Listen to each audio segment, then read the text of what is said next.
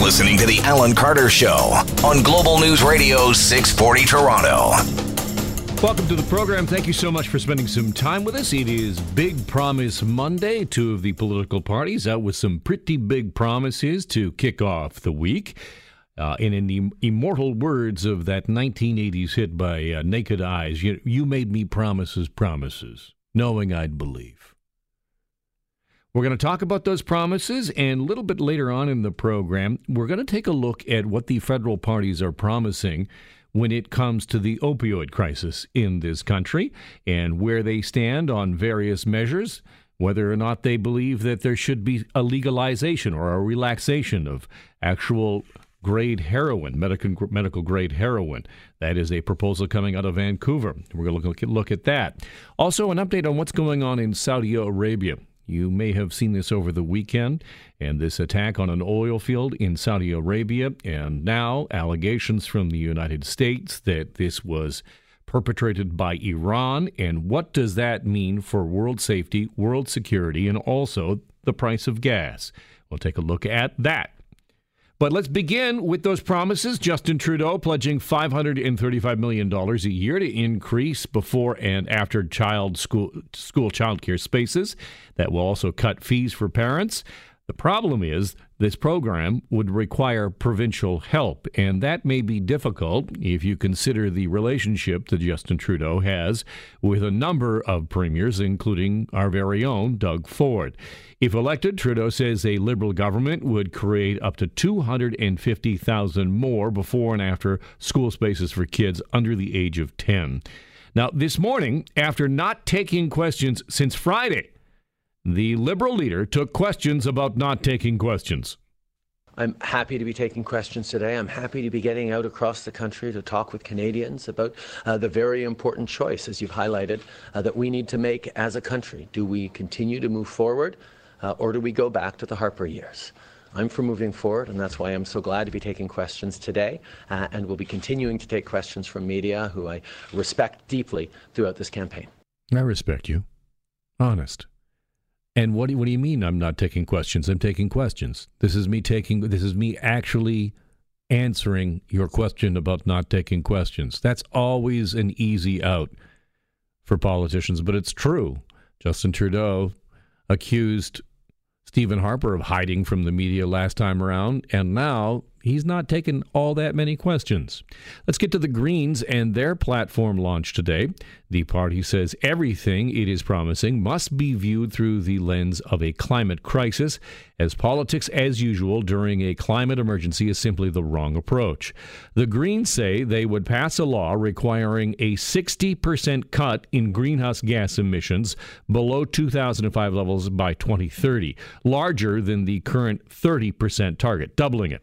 Other pledges in the platform include universal pharmacare, eliminating tuition, and lowering the federally set price of weed, cheaper weed. All of that and cheaper weed. We save the planet and we get cheaper bud. Now, how's this for a nerdy reality check from Elizabeth May? Forgive me, please, because I have a thing about the term running for prime minister because I am um, a democracy parliamentarian nerd. Uh, n- no one runs to be prime minister in this country, but we've been presidentializing our system at our peril. So, yes, I think I am the best qualified to be Prime Minister of Canada. I will say that out loud. Uh, but I'll also say I don't think it's very likely. Well, that reality check at the end also underscores that Ms. May is the most likely to scold you for saying something she believes is incorrect. Meanwhile, while Justin Trudeau tells us that he respects us reporters, if you ask Ms. May about running to be prime minister, she says, We don't do that in our country. But she goes on then to actually talk about wielding the balance of power. That's what she says. It's not very likely she will be prime minister, but it is a possibility that the Greens would hold the balance of power. And she talks about how that was wielded by the NDP under Tommy Douglas and Her suggestion is, is that she is the new Tommy Douglas, and the Greens are the ones that are better suited to push forward a progressive, uh, progressive agenda than the NDP. Meanwhile, the Green NDP war is heating up. And so far, I think this is the most interesting part of the campaign.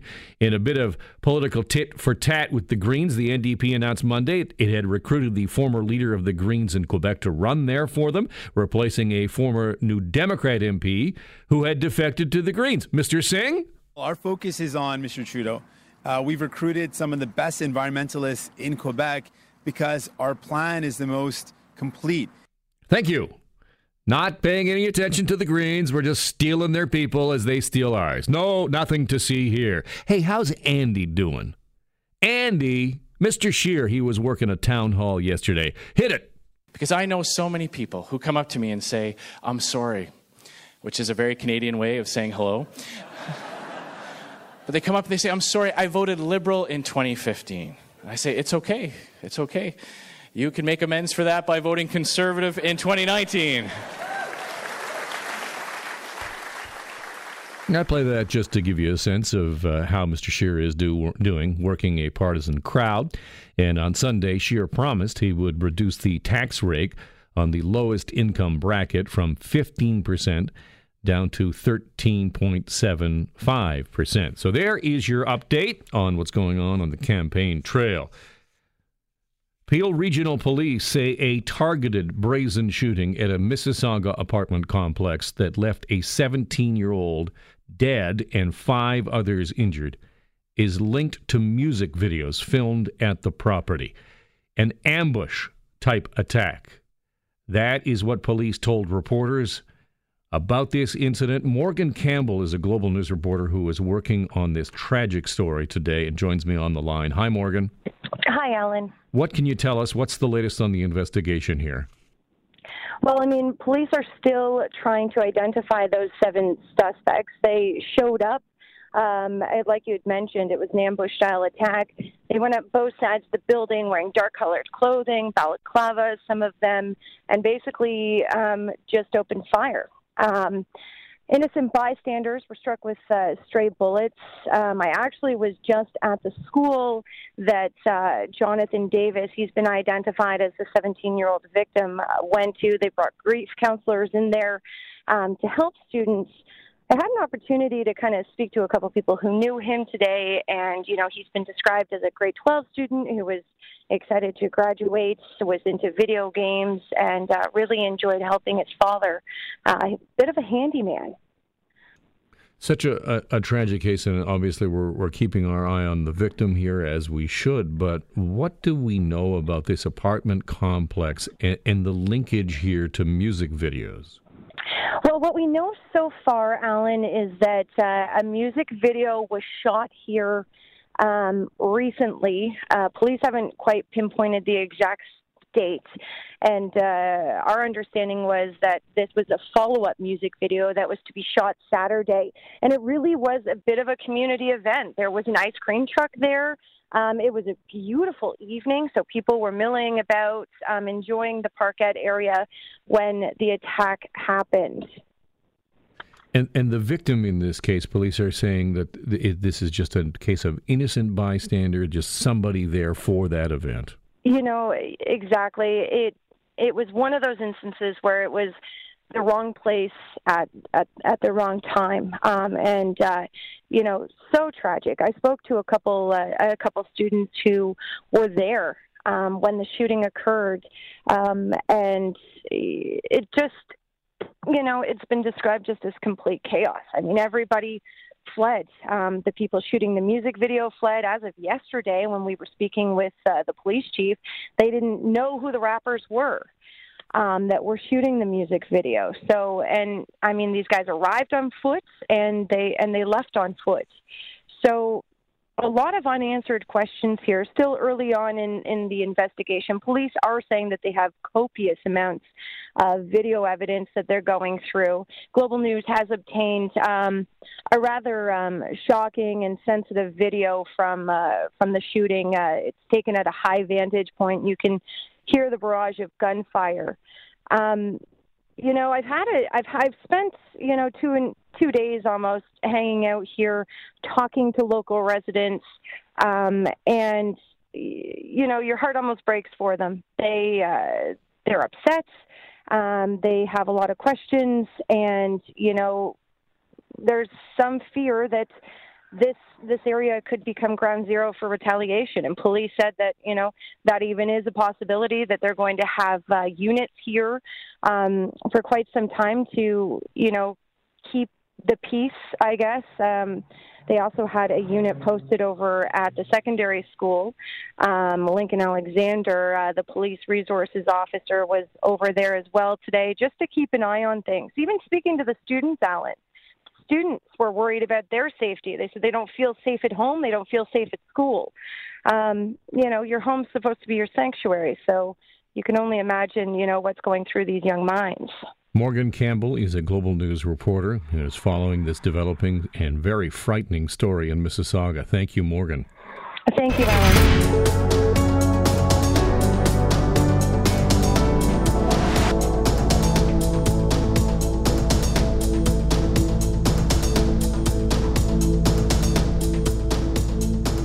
The promise today from the Conservatives is to bring back that children's sports and arts tax credits.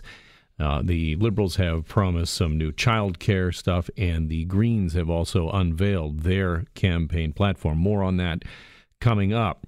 The American maker of OxyContin has filed for bankruptcy protection is part of a move to settle some 2,600 lawsuits, most from U.S. state and local governments. Purdue Pharma and its owners expressed sympathy but not responsibility for the opioid crisis, saying, quote, like families across America, we have deep compassion for the victims of the opioid crisis.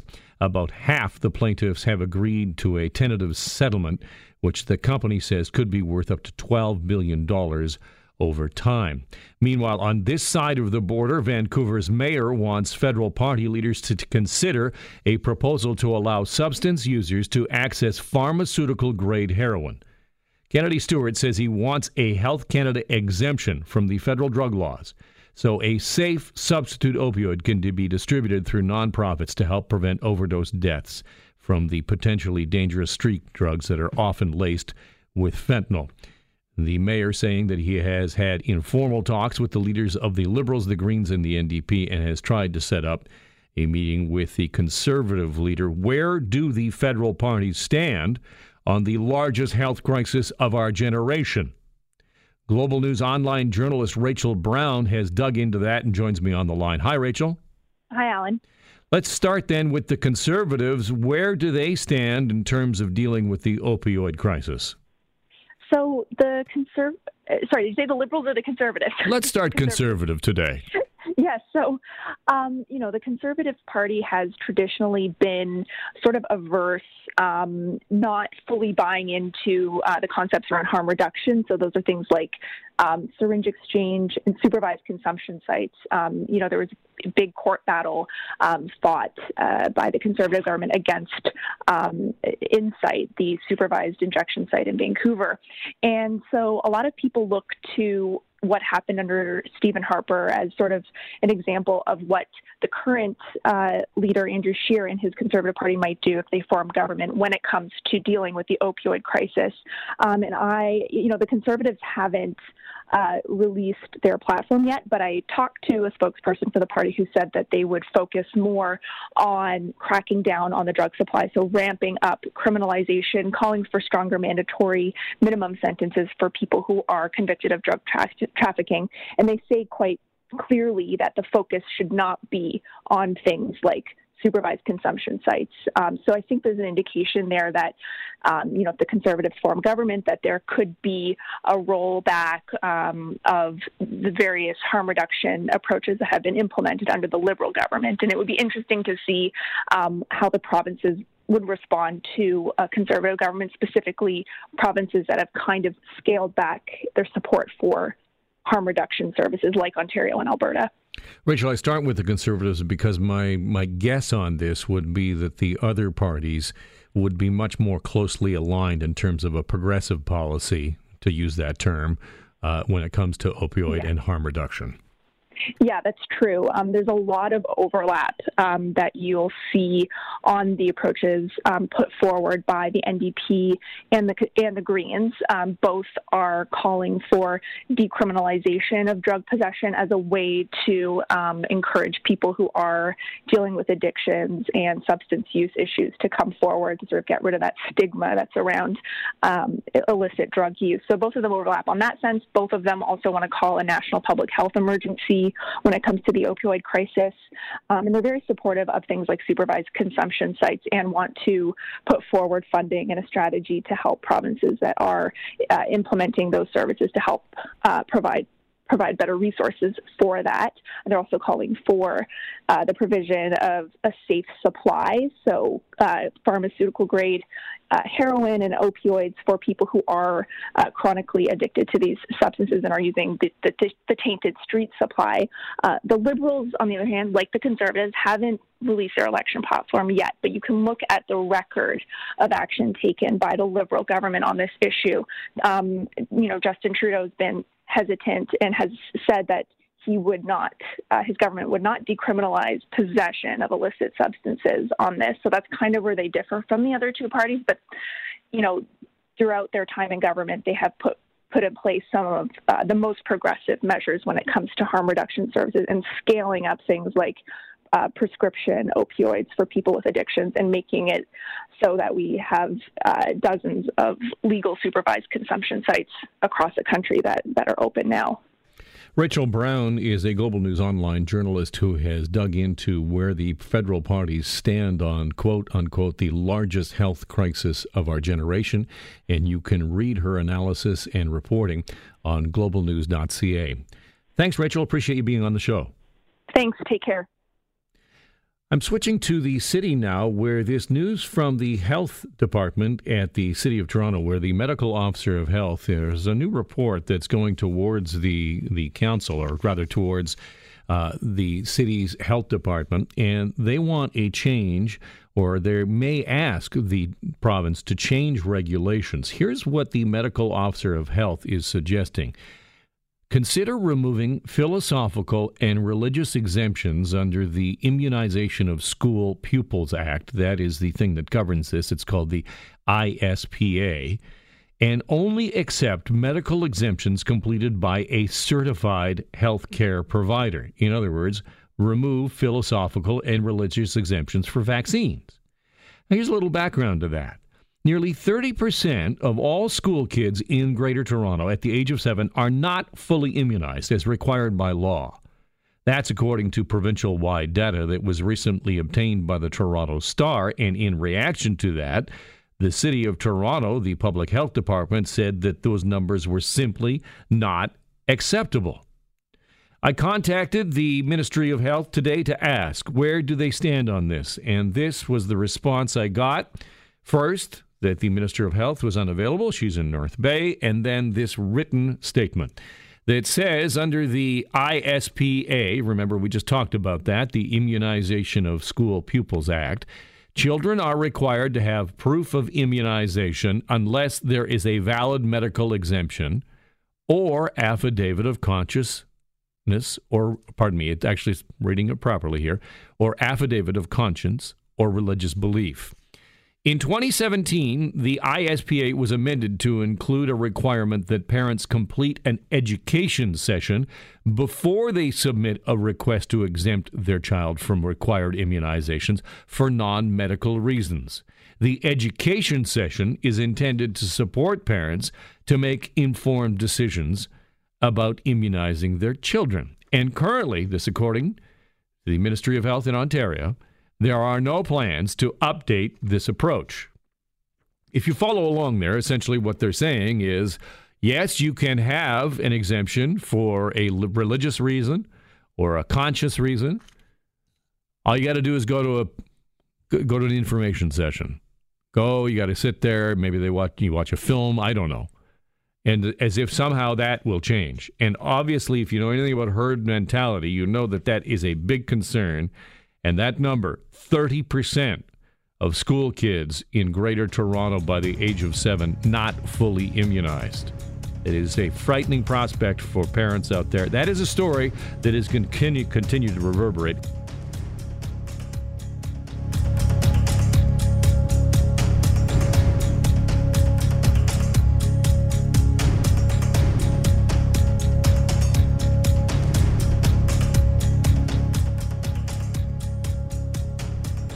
Welcome back. A frightening study coming out of Australia.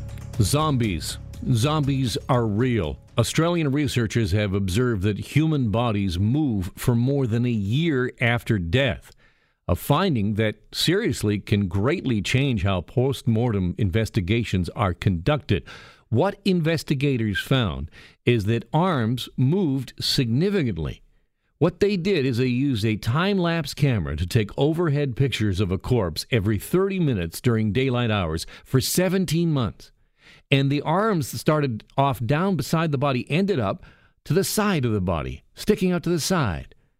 They also found over the course of three years that corpses left outdoors would mummify. Hmm. Well, still with The Walking Dead, let's check the provincial, or rather the federal election campaign, shall we? Among campaign headlines today, Justin Trudeau is pledging 35, or pardon me, $535 million a year to increase before and after school childcare spaces and cut fees for parents. Trudeau making that promise at a school today in Waterloo, Ontario. The new funding will be used to create up to 250,000 new spaces for before and after school programs and lower parents' fees across the board by 10%. To the Greens, who also had an announcement today, Elizabeth May, the leader, unveiling her party's full platform in Toronto. She says it lays out steps her party would take to start delivering the Canada that people want. May says just as in 2015, the Greens will again push for universal pharmacare. Now everybody's talking about pharmacare, even those who don't understand it and don't want to do it. We are absolutely committed to 100% universal, single payer pharmacare because it will reduce costs in our healthcare system and it will deliver to Canadians medications their doctors think they need without further making their life more affordable, unaffordable. I, I find it so interesting listening to Elizabeth May. When I watched the uh, debate, and obviously Justin Trudeau was not there last week during that debate, I think it was clear that Elizabeth May has the greatest grasp of the files, of the actual details of the files. But she also has this way of sort of talking down to people a little bit, which I'm not certain if that's going to be off putting I recall that during the provincial campaign, it was clearly Kathleen Wynne who had the best grasp of the files, but that did not matter, did it? It wasn't about who understood the details and the machinations and how government actually works. That's not what people vote for. It will be interesting to see the trajectory of the Greens, especially now, since we have their full campaign document out. I want to give you an update, as I promised, about what's going on in Saudi Arabia in the attacks on Aramco's main crude processing facility, which has knocked out now 5.7 million barrels of daily oil production for Saudi Arabia. That's a 5% cut in the world's daily crude production. Here's more on exactly what has happened because if you're just sort of hearing about it, it here's a sense as we dig a little deeper into what happened and why it's important. At 3:31 a.m. on Saturday, loud explosions erupted at an oil field owned by Saudi Aramco. That is the country's state-owned oil company, often described as the kingdom's crown jewel. The Houthis, an Iran aligned rebel army that has been fighting a Saudi led military coalition in Yemen for the past four years, initially claimed responsibility for this attack. The Houthis recently acquired much more powerful drone technology that has given them the power to strike targets up to 15 kilometers away. That's according to a recent UN report. But Saturday's strikes would represent a marked increase in sophistication compared to those earlier attacks. Western and Saudi governments believe Iran has been assisting the Houthis to acquire more and use these advanced drones a charge that both Tehran and the Yemeni rebels deny. The U.S. government has now produced satellite photos that show what officials say are at least 19 points of impact at the two Saudi energy facilities, including damage at the heart of the plant. And officials told U.S. media that the photos show impacts consistent with the attack coming from the direction of Iran or Iraq, rather than from Yemen to the south. Tehran says it has nothing to do with Saturday's attack. Now, stepping into the fray, Russia. Russia has now warned the U.S. against striking Iran after the United States accused the country of carrying out the attack on those oil facilities in Saudi.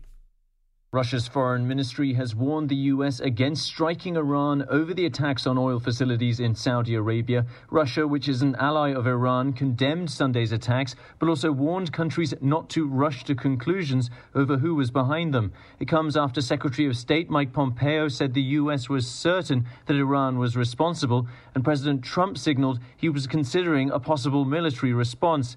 Iran has denied the U.S. accusations as fake. Patrick Reevell, ABC News, Moscow. And to give you a sense of how this is all playing out, this is very 21st century in terms of negotiations and diplomacy. Here is Julia McFarlane with more on the back and forth and how the Houthi rebels in Yemen claimed responsibility. After Secretary Pompeo pointed the finger at Iran, the Iranian foreign minister, he didn't say anything about the Houthis, but he hit back at Secretary Pompeo in a tweet.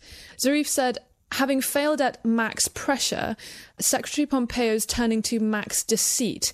The US and its clients, he's talking about Saudi Arabia there, are stuck in Yemen because of illusion that weapon superiority will lead to military victory.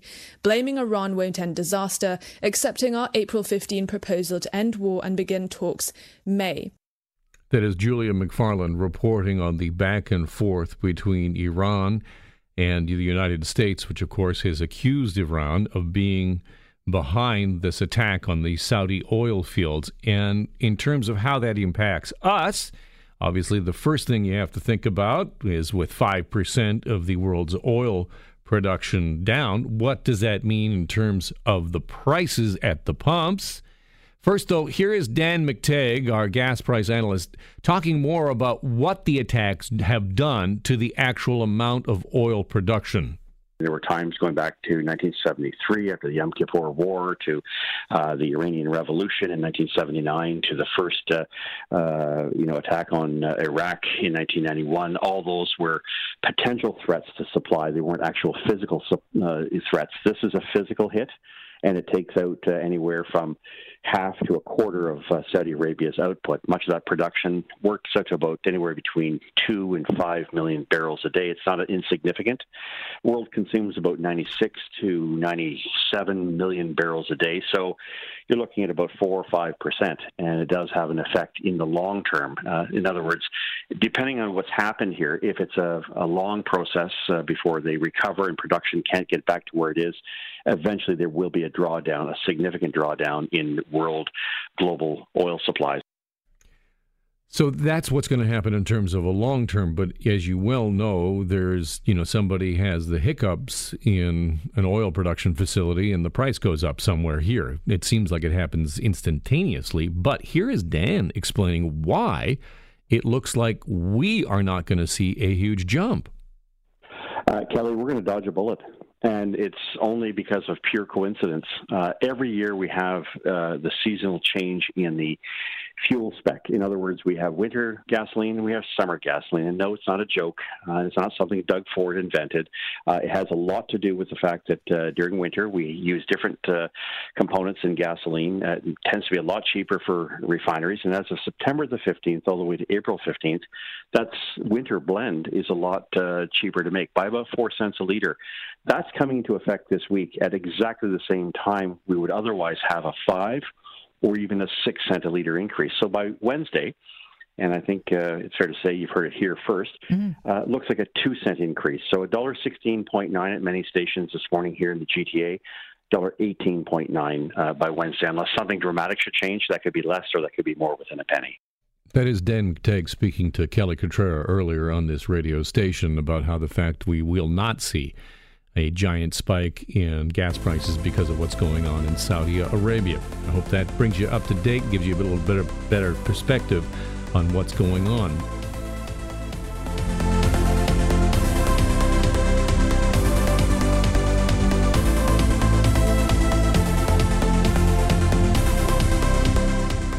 When Canada decided to legalize marijuana, was it thinking about the dogs? Was it thinking about the pets? Because veterinarian clinics across the country are seeing significant increases in the number of dogs being brought in stoned on pot products. Quote, we are absolutely seeing an increase, says Dr. Ian Sandler, a member of the Canadian Veterinary Medical Association's National Issues Committee. And to talk more about this, I am pleased to welcome to the program Dr. Scott Bainbridge, who is co owner of Dundas West Animal Hospital in Toronto. Scott, thanks for being on the show. Sure, Alan. Thanks for having me. Have you seen this? Yeah, we have. And unfortunately, there have been an increase in cases in the last, uh, well, since it was legalized. I think it's just, you know, it is just more abundant around the uh, around the the dog's environment these days. And what does it mean in terms of the health of the animal? Well, I mean, when we, think that dogs might be a little more sensitive to the THC component of it, and then in some cases too, it might be combined with like you know chocolates and, and brownies, which is not great for dogs as well. So, uh, so when the animals come in, they're usually it's usually pretty obvious if they've if they've gotten into it because they're you know fine a couple hours ago, and now they're like you know they're they're wobbly and they're they're dribbling urine and uh, and uh, showing some major lethargy. Um, I have to admit, most most of the animals do quite well. Like often we'll hospitalize them and get them on some uh, sub-Q fluids, and the dogs tend to recover recover quite well as long as they didn't get into too much. It, it, could, it can't be fatal at all. There's no, no lasting harm from THC. You know, I, I, mean, we, we, we haven't seen THC associated with fatalities, but sometimes what can happen, they can they can start vomiting and they get aspiration pneumonia, and they can get pneumonia that way. Um, if it's combined with with chocolate and caffeine, we can see some cardiac effects too. But the THC itself, I don't think is as toxic as you'd expect. But when it's combined, it can be can lead to other problems. I mean, obviously, I think we know what, what's happening here. Like you say, brownies, chocolates. I mean, you know, the dogs they can just they can find anything. So, for for, for those people at home who all of a sudden, you know, maybe come home and uh oh, Fido's gotten into the gummies. What do they do? Well, for sure. I mean, so I mean, if if that's happened, you know that for sure. You get them to your veterinarian. The time is of the essence because if we can get them to uh, to induce vomiting, we can get them to throw it up, then we'll uh, we can also get them to to take some charcoal to kind of uh, decontaminate it as well, and it will help help them in the end. Um, what most people tend to do is not really notice that that's happened until the dog starts to get show you know show signs, and then at that point it's kind of too late for us. So.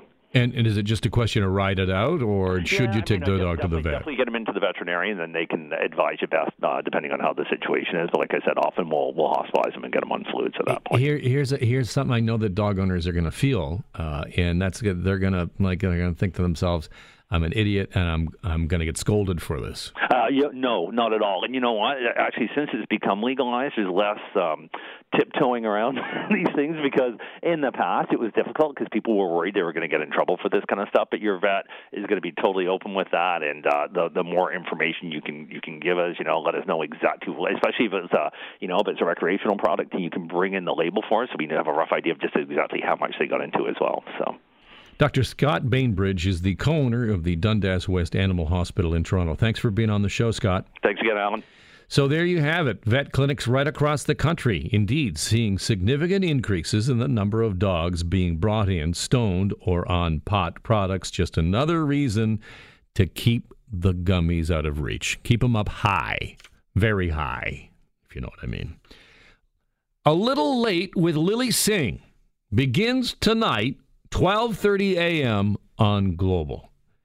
And Lilly Singh describes this show as quote a half-hour late-night show. It's going to be sketch comedy. We're going to do a take on a monologue. I'm going to have guests, probably some musical sketch comedy as well. It's kind of similar to the things I've done on YouTube, but we're going to change it up a little bit. Positive, uplifting, comedic, good vibes. If you don't know who Lilly Singh is, you probably are not on the tube of the U. She is a huge YouTube star and has transcended that. Here is a clip of what her show will sound like from NBC. I'm getting a TV show, which is crazy and awesome. An Indian Canadian YouTube star joining the NBC late night family. For many, many years. What? No takebacks. Welcome to the show. You can expect sketch comedy, some musical comedy. We're gonna play partner Pictionary. Some great guests. She's an incredibly talented actor and entrepreneur. There's a lot of obvious ways I'm different. I'm a woman. I'm a woman of color. I feel it's a perspective we haven't seen in the late night space for a long, long time. All right, that goes on a little bit, but there you have it a taste of the show A Little Late with Lilly Singh, which debuts tonight on Global. To talk about the significance of this, and you heard Lilly there talk about, you know, she's an Indian woman, Indian Canadian woman. To talk more about the significance of an Indian Canadian woman being on late night, I'm joined by Farah Nasser, my co-anchor on Global News at 5:30 and 6. Hi, Farah. Hi, good afternoon. So, how significant is it? It for you? Do you think this is a big deal? I think it's incredible. I mean, sh- this hasn't happened. This is something that I mean, if you were to tell, you would have told me when I was, you know, young, growing up in Mississauga, that a girl from Scarborough was going to have her own late night show. I would never, ever have believed it. When we were younger, we never saw ourselves represented. Um, forget late night, just even on on television. And I know her first guest is uh, Mindy Kaling, who has her own uh, comedy show and who's you know a star in many movies, and has her career has just skyrocketed since The Office. And so just to have the two of them together uh, on tonight is something I can't wait to watch uh, because again, it's like it's it's the whole idea of representation matters. I mean, young girls who are going to watch this, and it won't even be an issue. They'll they'll have big dreams of acting or being TV hosts because it's happening now. And you talk about that about not seeing yourself reflected when you grew up, when you watch late night TV. The all you know, everybody was white. There was you know very little diversity, especially in the hosts. Mm-hmm. I mean, there was Arsenio Hall. Remember, I, I I remember watching him. But I think it, South Asians, South Asians were not represented. Um, you know, even it's funny on the news last week we were talking about Priyanka Chopra. We had a live shot of her. I don't know if you remember, but I said out loud, you know, oh, she's made it into Hollywood. Well, you know, it's it's funny that we see things that way because Bollywood was so big. The the television industry in India is huge, but there's this kind of validity, uh, rightly or wrongly, when somebody breaks out and makes it makes it in the West. And I mean, Lilly Singh is is from here, um, has made it in the states, has has beat out probably so many people to get this very role. The other thing that's really significant that I think a lot of people aren't talking about is the fact that she's also bisexual. So to be a South Asian woman and bisexual, first of all, and out is, I mean, it's very rare. It is uh, a challenge to say the least, I'm sure, for her. Um, I mean, with her aunties and uncles and, and family, uh, I'm sure that was a, a decision that she had to really think about to come out. But I, I actually talked to her about that when I met her. I said, that's that's what I think is so cool about you that you have, you know, the guts to not only be this South Asian woman who's out there, but to, to talk about your sexuality so openly. And you know, this is you know when we start talking about this, and it is so significant. I, the the thing is, is that people will tune in because she does have a different voice and a different perspective, and she's going to have to keep that. But then she's also going to have to bring the goods too. Yeah, totally. I mean, we everyone's saying that she's the first South Asian, or sorry, the first woman of color on late night, and that's not true. Wanda Sykes had one season on Fox. Uh, I think it was like I don't know 2009 or something, and that was one season. So you're right. She's gotten here. She will now have to bring it. It looks like she has a lot of fantastic guests. She's picked, um, you know, people of color for the first week. Uh, she, I, I don't know if it's a conscious or unconscious move. Maybe Mindy was a conscious move, but um, I think she she sees that there is really an appetite for a different perspective. She's also young. She's 30, um, so to even to bring that young perspective uh, to late night, I think is gonna is gonna bring her a long way. We're going to talk more about this tonight on Global News as well. Farah, great to have you on the program. Appreciate your time. All right, see you later.